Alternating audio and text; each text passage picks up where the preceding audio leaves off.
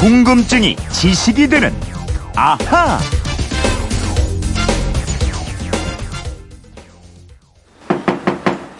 계세요. 술이 부르셨죠? 아, 네. 들어오세요. 네, 이게 무슨 소린가 싶으셨을 텐데, 아, 손은경 감독의 AS라는 10분짜리 단편 영화의 일부분을 들으셨습니다. 자, 오늘 궁금증이 지식이 되는 아하는 아, 6월의 첫 번째 월요일을 맞아서요, 특별하게 애프터 서비스 방송으로 꾸며보려고 합니다. 자, 여러분들께서 보내주시는 궁금증 문자가 참 많은데, 아, 저희가 이걸 다 소화를 못 해드리고 있잖아요. 또 어떤 질문은, 아, 이거를 아주 길게 빼기에는 또 무리가 있는 질문도 있고 해서 그런 것들을 모아 모아서 오늘 최대한 많이 좀 풀어보도록 하겠습니다. 궁금증 해결사 오승훈 아나운서가 변함없이 함께하고 있습니다. 안녕하십니까? 예, 안녕하세요. 네. 오늘 질문이 많아서요. 곧장 시작을 하도록 하죠. 네. 아, 휴대폰 뒷번호 1034님인데요. 안녕하세요, 아저씨. 아, 저는 초등학교 6학년 이다솜입니다. 아빠 자동차 번호가 56어26땡땡인데요. 자동차 번호는 어떻게 정해지는 건가요? 아빠는 모르더군요. 가르쳐 주세요. 아, 그죠. 아빠라고 이게 다 아는 게 아닙니다. 저희도 아빠 나이가 돼 보니까 모르는 게 더 많잖아요. 그죠? 그렇죠. 저희가 도와드리겠습니다. 네. 아, 일단 이다솜 어린이 궁금증부터 한번 풀어보죠. 네. 이다솜 어린이 엄마 아빠가 세상 일을 다 알 수는 없어요. 여러 가지로 바쁘시거든요. 뭐, 좀 연기예요?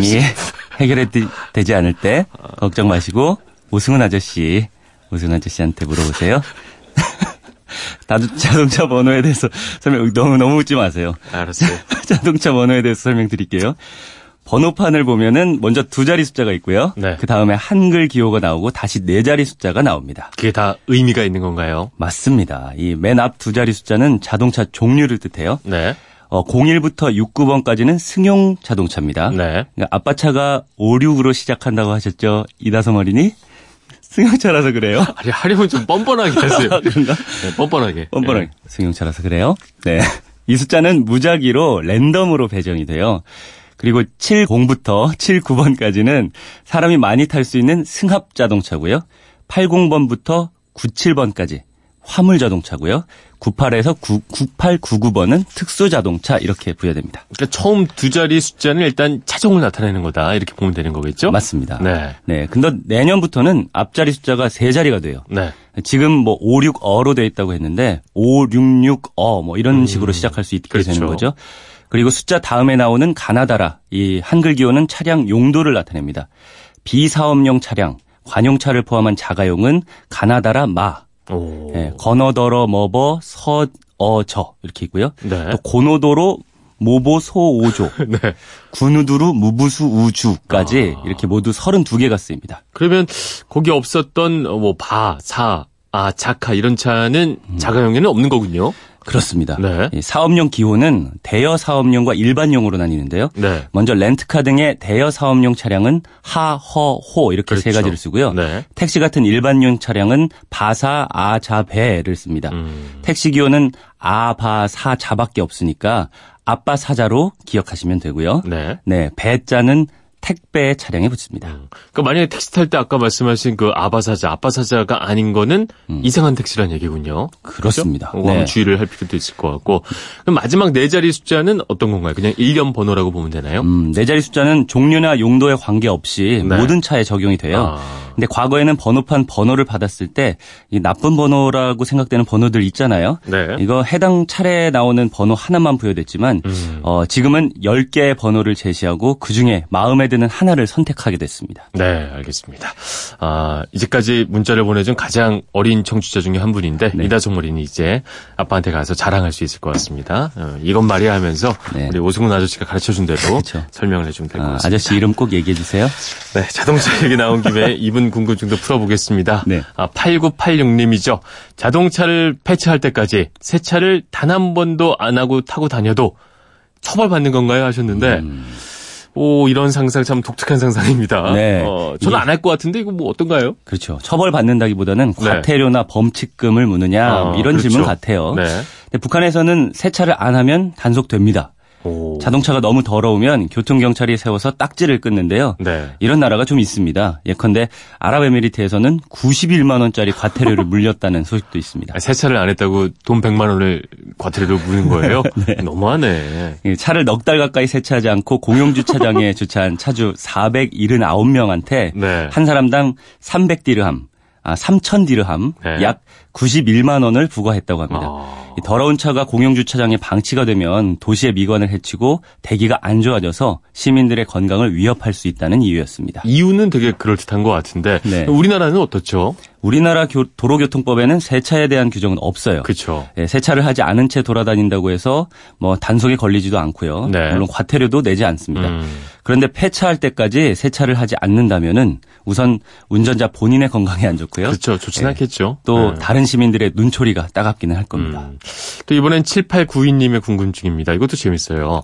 아, 생선 통조림은 가시가 부드러워서 다 씹어 먹을 수 있더군요. 음. 가시까지 먹을 수 있게 한 건 조리의 기술일까요? 아니면 통조림 저장의 기술인가요? 음. 이게 조리의 영역이냐 저장의 영역이냐 이건데 야, 요거 참 궁금하네요. 어떻습니까? 어, 이분도 호기심이 굉장히 많으신 것 그러니까요. 같아요. 네.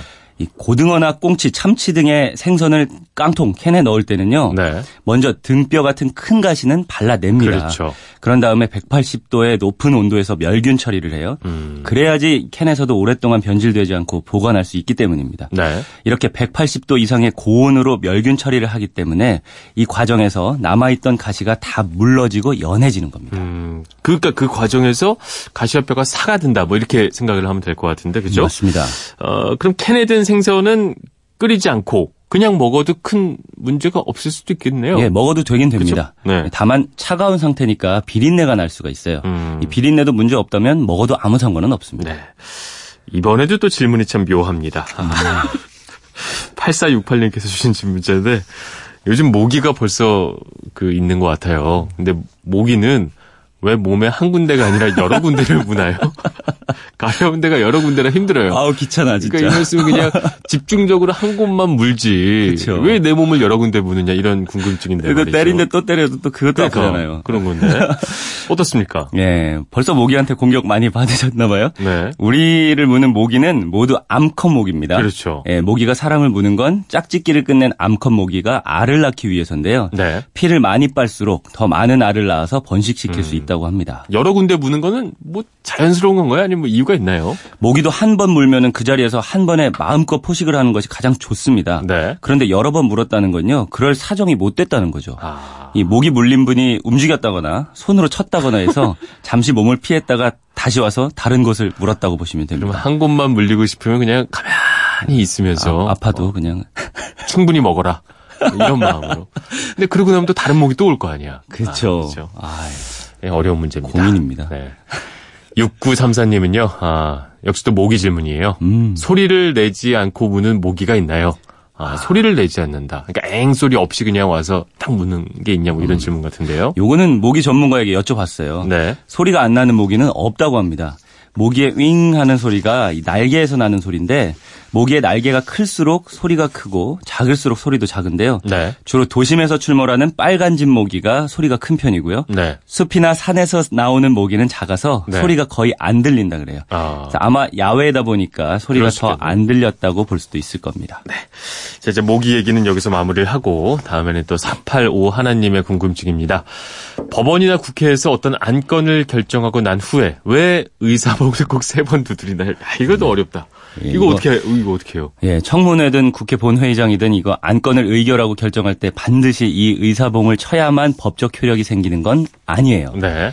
안 쳐도 아무 상관은 없습니다. 어. 국회법이나 관련 법률 어디에도 의사결정을 할 때는 반드시 의사봉을 세 번 두드려야 한다 뭐 어. 이런 규정은 없거든요. 그럼 왜 의사봉 두드리려고 할 때 못 두드리려고 막 이렇게 막는 거 있는데 네. 그거 필요 없는 거네요? 안 두드려도 된다는 얘기이기도 한 그렇습니다. 그렇죠? 이게 오랜 관행일 뿐이에요. 네. 관행이 굳어지다 보니까 의사봉이 일종의 정통성이나 합법성을 상징하는 물건처럼 돼버린 거죠. 네. 특히 국회의장을 비롯해서 각 위원회 위원장의 결정이나 권위를 상징하는 물건으로 아. 인식되고 있습니다. 그렇죠. 왠지 마지막에 에, 장이 되는 사람이 이걸 땅땅땅 칠때 네. 뭔지 모를 권위가 묻어나는 그런 느낌은 있어요. 예, 보여지는 것도 그렇죠. 네. 어, 이게 아마 의사봉이 회의장 분위기를 다 잡기에는 굉장히 좋은 것 같고요. 그렇죠. 네.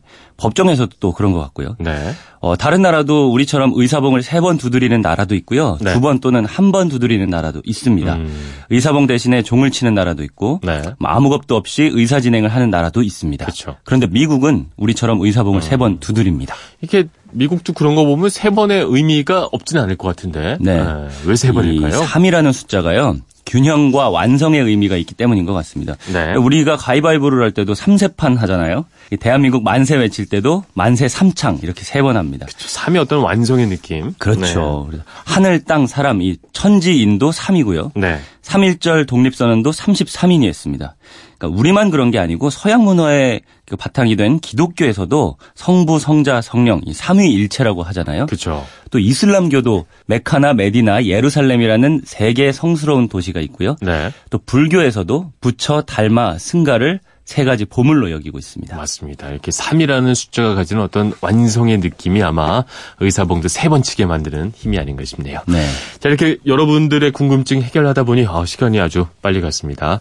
오늘은 여기까지 하고 이거 해보니까 네. 아, 이게 좀 필요가 있네요. 저희가 주로 이제 좀 길게 뽑아낼 수 있는 아하 궁금증들을 다루다 보니까 이렇게 놓쳤던 아, 작지만 사소하지만 여러분들의 궁금한 지점들에 대해서 네. 가끔씩 이렇게 애프터 서비스 해도 네. 좋겠죠? 저도 네. 이게 질문에 대답 못 드리는 게 좀 아쉽긴 했는데 네. 죄송하기도 하고 네. 이런 기회에 좀 어. 답, 답을 드리니까 좋네요. 마음도 후련해지고. 그렇죠. 뭐 한 달에 한 번 정도라도 네. 뭐 앞으로 준비를 해보도록 하겠습니다. 아, 오늘 그 저희 문자 보내주신 분들 저희가 몇 분께 선물 보내드리겠고요. 지금까지 궁금증이 지식이 되는 아하 오승훈 아나운서였습니다. 고맙습니다. 감사합니다.